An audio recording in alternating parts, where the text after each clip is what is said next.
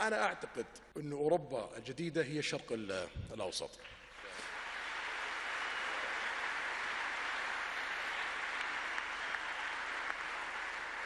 المملكة العربية السعودية في الخمس سنوات القادمة سوف تكون مختلفة تماما. البحرين سوف تكون مختلفة تماما. الكويت حتى قطر على خلافنا معاهم لديهم اقتصاد قوي سوف تكون مختلفة تماما بعد خمس سنوات. الإمارات عمان لبنان الأردن مصر العراق والفرص التي لديها. إذا نجحنا في الخمس سنوات القادمة سوف تلتحق فينا دول أكثر. سوف تكون النهضة القادمة في العالم في 30 سنة القادمة في الشرق الأوسط إن شاء الله. هذه حرب السعوديين هذه حربي يأخذها شخصيا. ولا أريد أن أفارق الحياة إلا وأرى الشرق الأوسط في مقدمة مصاف في العالم. وأعتقد أن هذا الهدف سوف يتحقق 100% الله يعطيكم العمر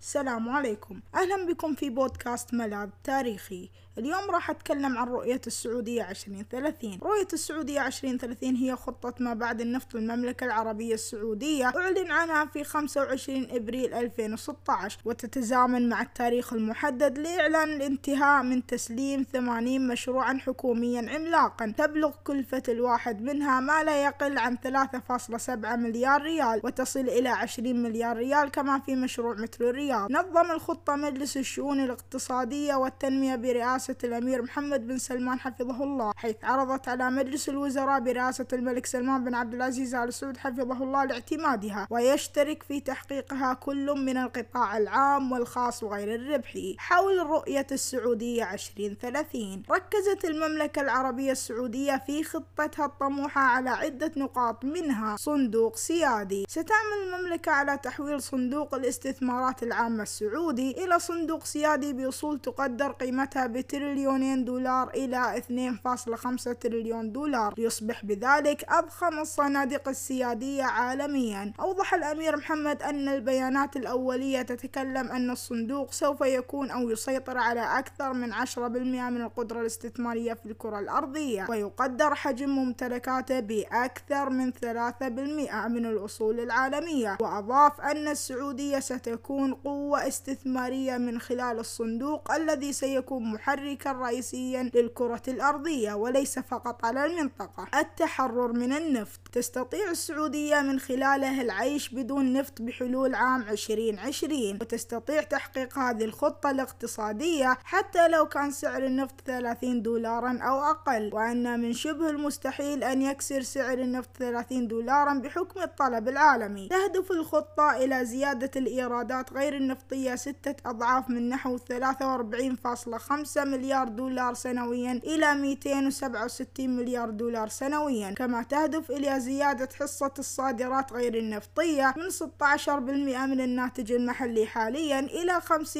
من الناتج. تسعى السعودية إلى تحسين وضعها لتصبح ضمن أفضل 15 اقتصادا في العالم بدلا من موقعها الراهن في المرتبة العشرين. فيما يتعلق بمصادر الطاقة ستنشئ السعودية مجمعا ضخما للطاقة الشمسية في شمال البلاد كما أن الصناعات السعودية ستركز على نقطة القوة وتتجنب نقاط الضعف مثل موارد المياه الشحيحة وذلك بتوجيه الاستثمار في مصر والسودان. طرح أرامكو بالبورصة. ستطرح السعودية أقل من 5% من شركة النفط الوطنية العملاقة أرامكو للاكتتاب العام في البورصة وستخصص عائدات الطرح لتمويل الصندوق السيادي السعودي وأن أرامكو جزء من المفاتيح الرئيسية للرؤية الاقتصادية. طرح جزء من الشركة للاكتتاب سينتج عدة فوائد أبرزها الشفافية. إذا طرحت أرامكو في السوق يعني يجب أن تعلن عن قوائمها وتصبح تحت رقابة كل البنوك السعودية وكل المحللين والمفكرين السعوديين بل كل البنوك العالمية. يتوقع تقييم أرامكو إجمالا بأكثر من تريليونين دولار. البطاقة الخضراء. أعلن ولي ولي العهد السعودي السابق آنذاك محمد بن سلمان أن السعودية ستطبق نظام البطاقة الخضراء خلال خمسة سنوات من أجل تحسين مناخ الاستثمار وأن النظام سيمكن العرب والمسلمين من العيش طويلا في السعودية وأن المملكة ستفتح السياحة أمام جميع الجنسيات بما يتوافق مع قيم ومعتقدات البلاد وأن الإصلاحات الشاملة المخطط لها ومن بينها نظام البطاقة الخضراء ستطبق حتى إذا ارتفعت أسعار النفط فوق مستوى 74 دولار للبرميل من جديد. 30 مليون معتمر. تخطط السعودية لزيادة عدد المعتمرين سنويا من 8 ملايين إلى 30 مليونا بحلول عام 2030 وأن أعمال تطوير البنى التحتية كمطار جدة الجديد ومطار الطائف سيدعم الخطة إضافة إلى تطوير البنى التحتية في مكة واستثمار أراضي محيطة بالحرم المكي. وأعلن ولي العهد السعودي أن السعودية ستنشئ أكبر متحف إسلامي في العالم وسيكون مقرها الرياض وذلك لإتاحة الفرصة لغير المسلمين لزيارته. التوظيف والقطاع الخاص. تهدف الخطة إلى زيادة مشاركة النساء في سوق العمل من 22% إلى 30% وخفض نسبة البطالة بين السعوديين من 11.6%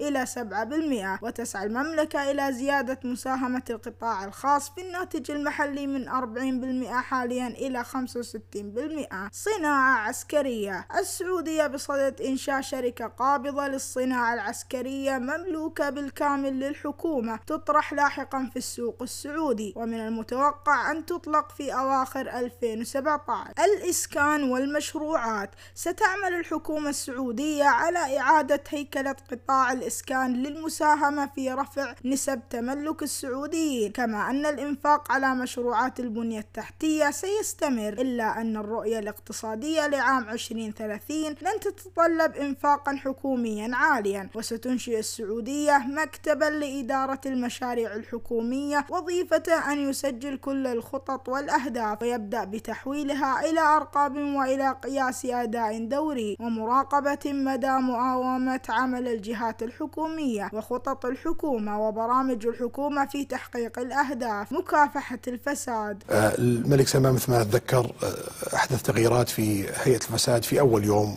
تولى فيه الحكم استشعارا منه لأهمية دور هيئة الفساد وأيضا عظم عدم رضائه للدور اللي كانت تقوم فيه. هيئة الفساد. وإن لم يكن مكافحة فساد من على رأس السلطة معناته أنت ما عندك مكافحة فساد. فساد ولن ينجح مهما عملت. أنا أؤكد لك. بأن لن ينجو أي شخص دخل في قضية فساد أيا من كان لن ينجو. سواء وزير أو أمير أو أيا كان. أي أحد. توفر عليه الأدلة الكافية سوف يحاسب. أنشأت الحكومة السعودية لجنة مكافحة الفساد برئاسة ولي العهد السعودي محمد بن سلمان آل سعود. أهداف في الرؤية السعودية 2030 أهداف بحلول 2020 أكثر من 450 نادي هواة مسجل يقدم أنشطة ثقافية متنوعة وفعاليات ترفيهية وفق منهجية منظمة وعمل احترافي. رفع نسبة تملك الأسر للمساكن من 50% إلى 70% بحلول 2030 بمقدار لا يقل عن 20% تدريب أكثر من 500 ألف موظف حكومي عن بعد وتأهيلهم لتطبيق مبادئ إدارة الموارد البشرية في الأجهزة الحكومية. أهداف بحلول 2030 زيادة الطاقة الاستيعابية لاستقبال ضيوف الرحمن المعتمرين من 8 ملايين إلى 30 مليون معتمر. رفع عدد المواقع الأثرية المسجلة في اليونسكو إلى الضعف على الأقل تصنيف ثلاثة مدن سعودية بين أفضل 100 مدينة في العالم. رفع إنفاق الأسر على الثقافة والترفيه داخل المملكة من 2.9% إلى 6% رفع نسبة ممارسي الرياضة مرة على الأقل أسبوعيا من 13% إلى 40% الارتقاء بمؤشر رأس المال الاجتماعي من المرتبة 26 إلى المرتبة العاشرة. زيادة متوسط العمر المتوقع من 74 إلى 80 عاما. تخفيض معدل البطالة من 11.6% إلى 7% رفع مساهمة المنشآت الصغيرة والمتوسطة في إجمالي الناتج المحلي من 2% إلى 35% رفع نسبة مشاركة المرأة في سوق العمل من 22% إلى 30% رفع حجم الاقتصاد وانتقاله من المرتبة التاسعة عشر إلى الخمسة عشر الأولى على مستوى العالم. رفع نسبة المحتوى المحلي في قطاع النفط والغاز من 40% إلى 75% رفع قيمة أصول صندوق الاستثمارات العامة من 600 مليار إلى ما يزيد على 7 تريليونات ريال سعودي. الانتقال من المركز 25 في مؤشر التنافسية العالمي إلى أحد المراكز العاشرة الأولى. رفع نسبة الاستثمارات الأجنبية المباشرة من إجمالي الناتج المحلي من 3.8% إلى المعدل العالمي 5.7% الوصول بمساهمة القطاع الخاص في إجمالي الناتج المحلي من 40% إلى 65% تقديم ترتيب المملكة في مؤشر أداء الخدمات اللوجستية من المرتبة 45 إلى 25 عالميا وواحد إقليميا. رفع نسبة الصادرات غير النفطية من 16% إلى 50% على الأقل من إجمالي الناتج المحلي غير النفطي. زيادة الإيرادات الحكومية غير النفطية من 163 مليارا إلى 1 تريليون ريال سنويا. الوصول من المركز 82 إلى المركز 20 في مؤشر فاعلية الحكومة. الوصول من المركز 36 إلى المراكز الخمسة الأولى في مؤشر الحكومات الإلكترونية. رفع نسبة مدخرات الأسر من إجمالي دخلها من 6% إلى 10% رفع مساهمة القطاع غير الربحي في إجمالي الناتج المحلي من أقل من 1% إلى 5% الوصول إلى 1 مليون متطوع في القطاع غير الربحي سنويا مقابل 11 ألف الآن. آلية عمل رؤية السعودية 2030 تشارك العديد من الجهات الحكومية في منظومة عمل الرؤية لذا وضعت آليات عمل لضمان وصول الرؤية لمستهدفاتها ولمتابعة سير الأداء. برامج الرؤية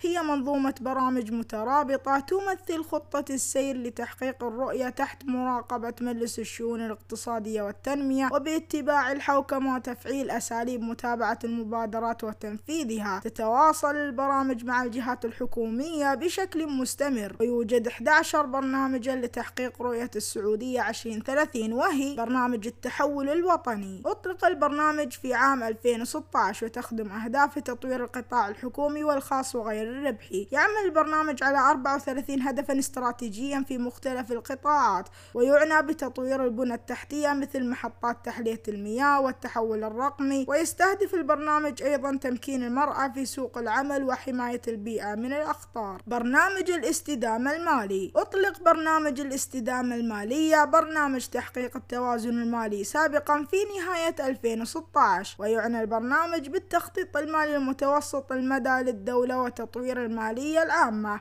أسهم البرنامج في تقليل نسبة العجز من الناتج المحلي الإجمالي من 15.8% في عام 2015 إلى 4.5% في 2019 وتعزيز الإيرادات غير النفطية. برنامج صندوق الاستثمارات العامة. أطلق في الربع الأخير من 2017 ويعمل البرنامج على تطوير الصندوق السيادي للسعودية الذي تأسس عام 1971 وللبرنامج أربع أهداف استراتيجية تنصب في جعل الصندوق من أكبر الصناديق العالمية عبر تعظيم أصوله وإنشاء قطاعات جديدة في السعودية لتنويع الاقتصاد. برنامج الإسكان. أطلق البرنامج في 2017 ويعمل على الربط بين المستفيدين المستحقين وصندوق التنمية العقاري الذي أسس عام 1974 لدعم حصولهم على السكن. والبرنامج الإسكان هدف استراتيجي واحد وهو إتاحة تملك السكن الملائم للأسر السعودية. وأسهم البرنامج في رفع نسبة التملك لتصل إلى 62% برنامج تطوير القطاع المالي. أطلق في عام 2017 برنامج تطوير القطاع المالي. أطلق في عام 2017 ويعمل على تطوير المؤسسات المالية وتنويع مصادر الدخل وتمكين القطاع الخاص من خلال الاستثمار والتمويل. وللبرنامج ثلاث أهداف استراتيجية تعنى بتطوير قطاعات البنوك والتأمين وسوق الأسهم السعودية وأدوات الدين كما يعمل البرنامج على تمكين الأفراد عبر تعزيز الادخار والتخطيط المالي. برنامج خدمة ضيوف الرحمن. أطلق برنامج خدمة ضيوف الرحمن في 2019 لإتاحة الفرصة لأكبر عدد من المسلمين لأداء فريضتي الحج والعمرة. يستهدف البرنامج 30 مليون معتمر ويعمل على تهيئة الحرمين الشريفين لتسهيل رحلة الحج والعمرة. للبرنامج ثلاث أهداف استراتيجية تكمن في إثراء التجربة الدينية والثقافية للحجاج والمعتمرين وتيسير استضافتهم وتقديم خدمات عالية الجودة. برنامج جودة الحياة. أطلق البرنامج في 2018 ويقوم برفع مقومات جودة الحياة في السعودية للمواطنين والمقيمين والزائرين. وللبرنامج عشر أهداف استراتيجية تخدم القطاعات الترفيهية والثقافية والرياضية والسياحية وغيرها. ومن مستهدفات البرنامج وصول ثلاث مدن سعودية لقائمة أفضل مئة مدينة ملائمة للعيش. برنامج التخصيص. أطلق برنامج التخصيص عام 2019 ويقوم البرنامج بإشراك القطاع الخاص في التنمية من خلال تقديم الأصول الحكومية له مما يساهم في جذب الاستثمارات وتنويع مصادر الدخل وتحسين ميزان المدفوعات ورفع جودة الخدمات الحكومية. وللبرنامج هدفان استراتيجيان. هما تحرير أصول الدولة للقطاع الخاص وتخصيص خدمات حكومية محددة. برنامج تطوير الصناعة الوطنية والخدمات اللوجستية. أطلق البرنامج مطلع عام 2019 ولديه 12 هدفا استراتيجيا. تنصب أهداف البرنامج في استغلال الموقع الاستراتيجي للسعودية وجعلها قوة صناعي صناعية عالمية. وتتمركز مبادرات البرنامج في أربعة قطاعات رئيسية وهي الطاقة والتعدين والصناعة والخدمات اللوجستية. يسهم البرنامج في تطوير الصناعات المحلية وفي خلق بيئة استثمارية جاذبة. برنامج تنمية القدرات البشرية. أطلق البرنامج عام 2021 للبرنامج 16 هدفا استراتيجيا ويدعم رحلة التعليم من الطفولة المبكرة واكتساب المتلقي مهارات تمكنه من أن يكون منافس عالميا بالإضافة إلى غرس القيم الإيجابية لدى المستفيدين ويهدف لأن تكون عملية التعليم مستمرة ومتاحة للجميع مدى حياتهم. برنامج تحول القطاع الصحي. أنشئ البرنامج لإعادة هيكلة القطاع الصحي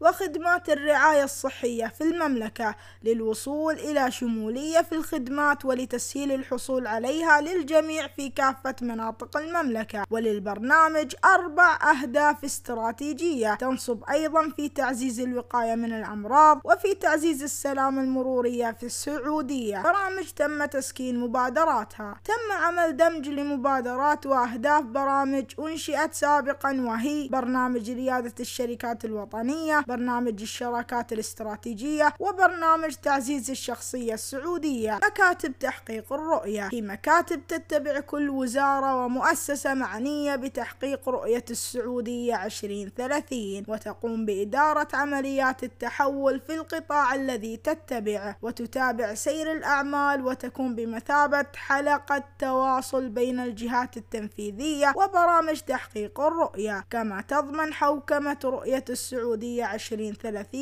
منذ أن بدأت أعمالها في 2016 مشاريع رؤية 2030 تم إعلان الخطة بتاريخ 25 إبريل 2016 وبعد ذلك بسنة تقريبا وتحديدا بتاريخ 1 مارس 2017 تم الإعلان عن عدة مشاريع تساعد للوصول لأهداف خطة السعودية 2030 أغلب هذه المشاريع تمول من صندوق الاستثمارات العامة. تسلط المشاريع تسلط المشاريع الكبرى الضوء على جهود المملكة نحو التنويع الاقتصادي والاجتماعي والثقافي. وتعد الجوهر المحوري لرؤية السعودية 2030 ستؤدي كل من هذه المشاريع إلى فتح مجالات جديدة للنشاط الاقتصادي وخلق فرص عمل ودفع التنمية الاقتصادية بما يتماشى مع رؤية السعودية 2030 ومن أبرز المشاريع مشروع مدينة يوم والذي يقع في شمال غرب السعودية شرق البحر الأحمر. ويضم الحدود المصرية والأردنية وتقدر مساحة المشروع الإجمالية ب 26500 متر مربع. مشروع البحر الأحمر والذي يقع على الساحل الغربي على البحر